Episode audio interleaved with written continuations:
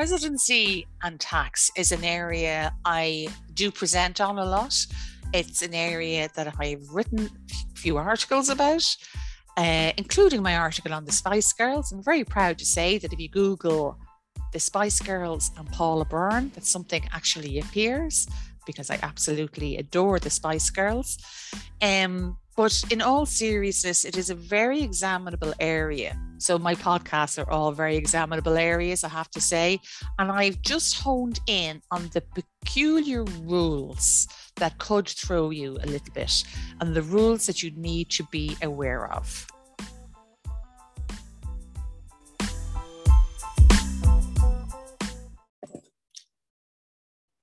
So let's kick off with what makes somebody resident. If somebody spends 183 days in Ireland, they are resident. They don't have to be here all day.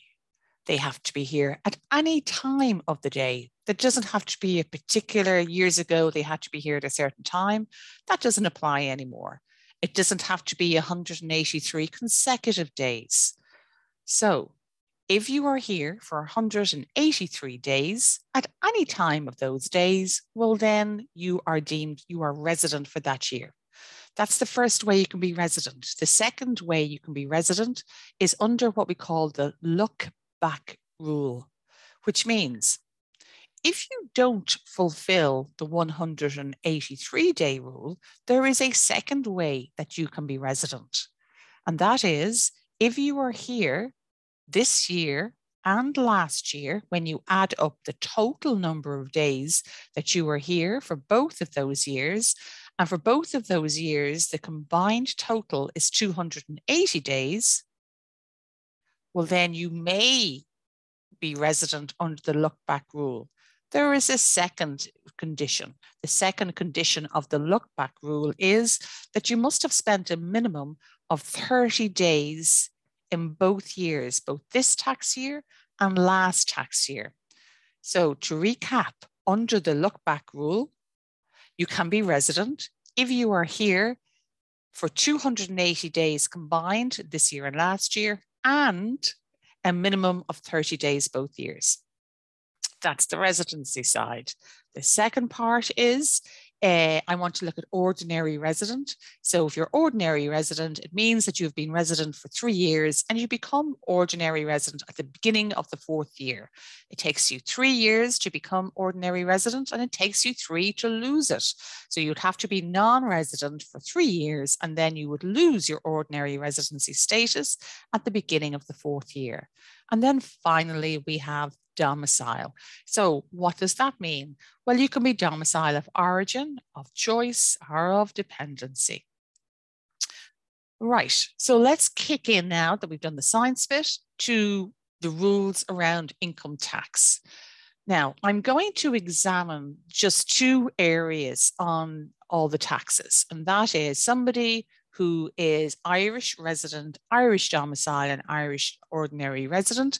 And I'm also going to look at the person who is non domicile. Okay, so that's what I'm going to concentrate on.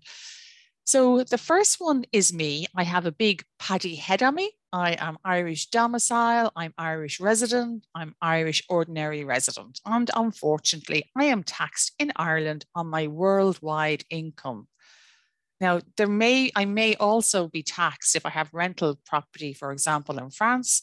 I may also be taxed in France on that rental income. However, because if there is a country that we have a double taxation agreement with, I can claim credit for that, the tax I have paid in France, in my Irish tax return.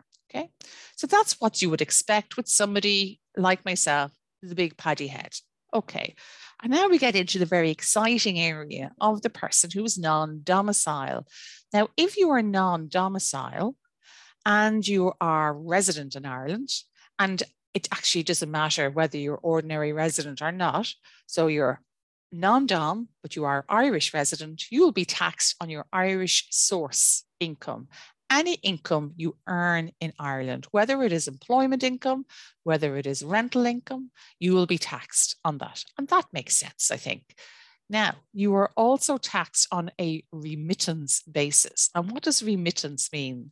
It means money you bring into the country. So let's say in France, I have a rental, as I said, I let's say I have a rental property in France. I don't, but let's say I did.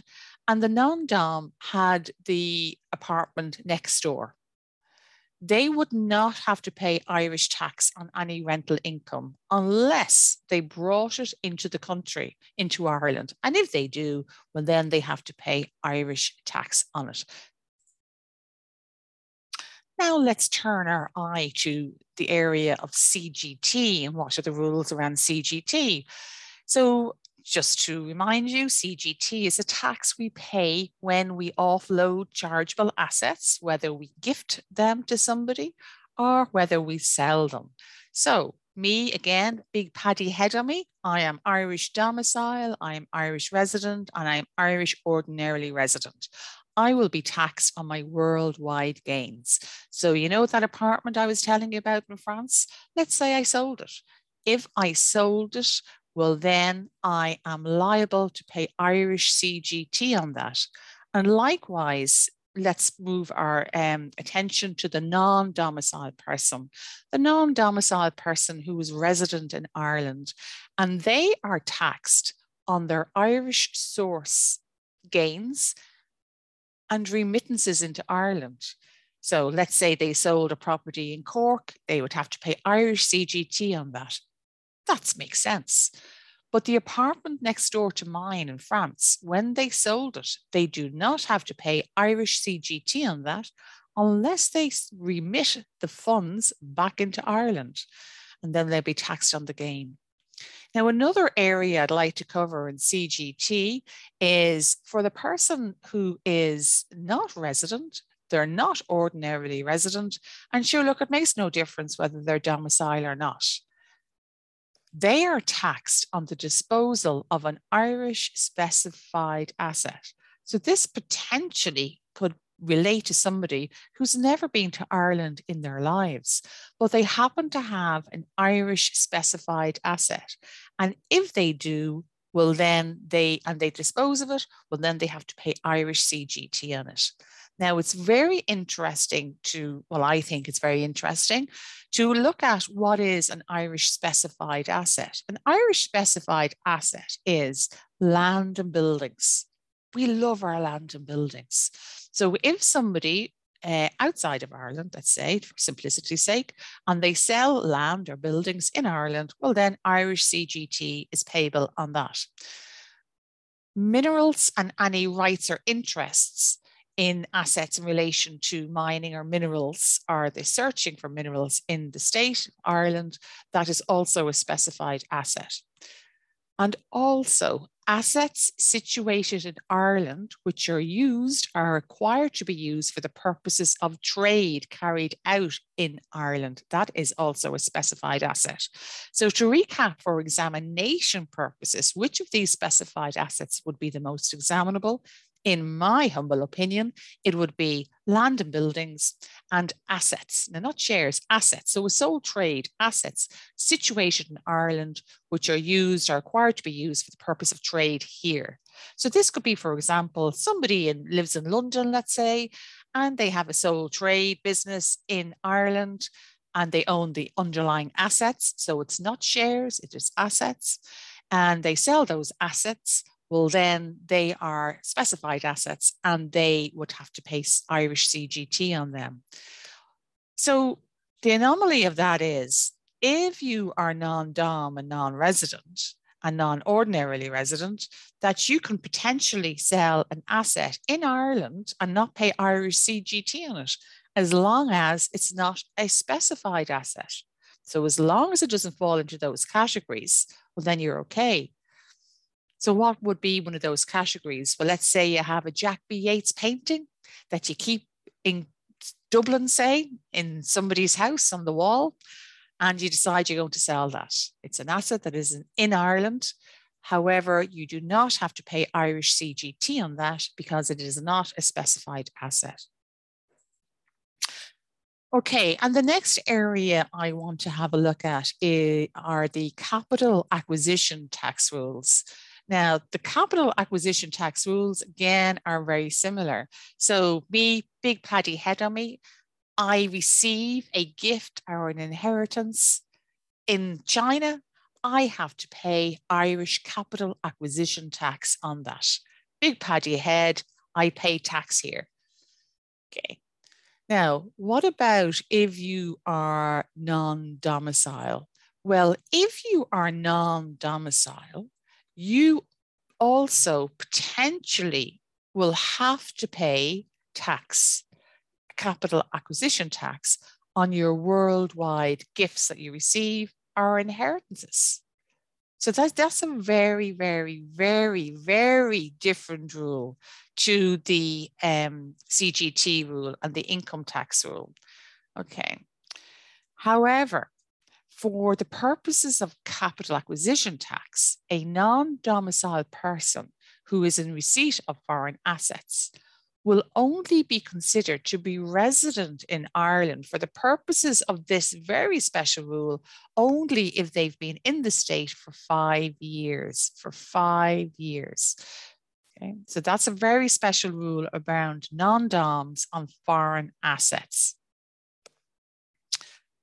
Okay, so the key test in determining whether a gift or inheritance um, is a taxable gift or inheritance here in Ireland will be the residency status of either the disponer or the disponee.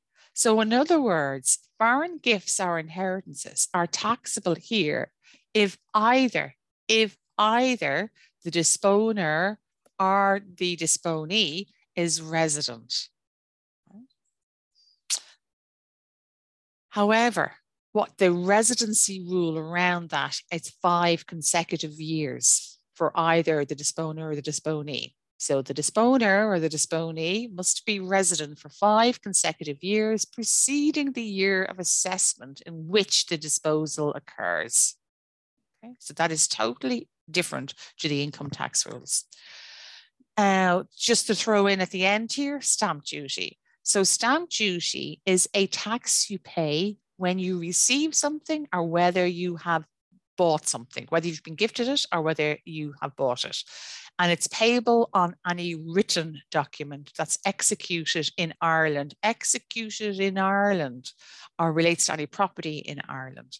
So let's say my French property I am going to gift or sell indeed my gift property to Sheila down the road. She lives down the road from me here in Dublin. Does Sheila have to pay Irish stamp duty on that? And the answer is no, she doesn't, because the deed of transfer will be executed in France. It won't be executed here. There may be French tax to pay in it, but there will not be Irish tax to Irish stamp duty to pay on that. And that is a very, very quick um, summary or synopsis of the more examinable rules in um, residency and the like. And just to remind you, and I don't say it enough on my podcast, in fact, this is the first time I'm going to mention it, and that I am the author of the only ACCA approved books in Ireland, the approved tax books in Ireland. So I write it for both the lower down the tax paper and the advanced tax paper. And we have question and answers uh, uh also available book. And they have been through a very rigorous process by the ACCA examining team, I can tell you. And also similar situation for the CPA, so the only core reading approved uh, by CPA for their advanced tax, for their foundation tax, their advanced tax, and their advanced tax strategy. Okay, thank you for listening.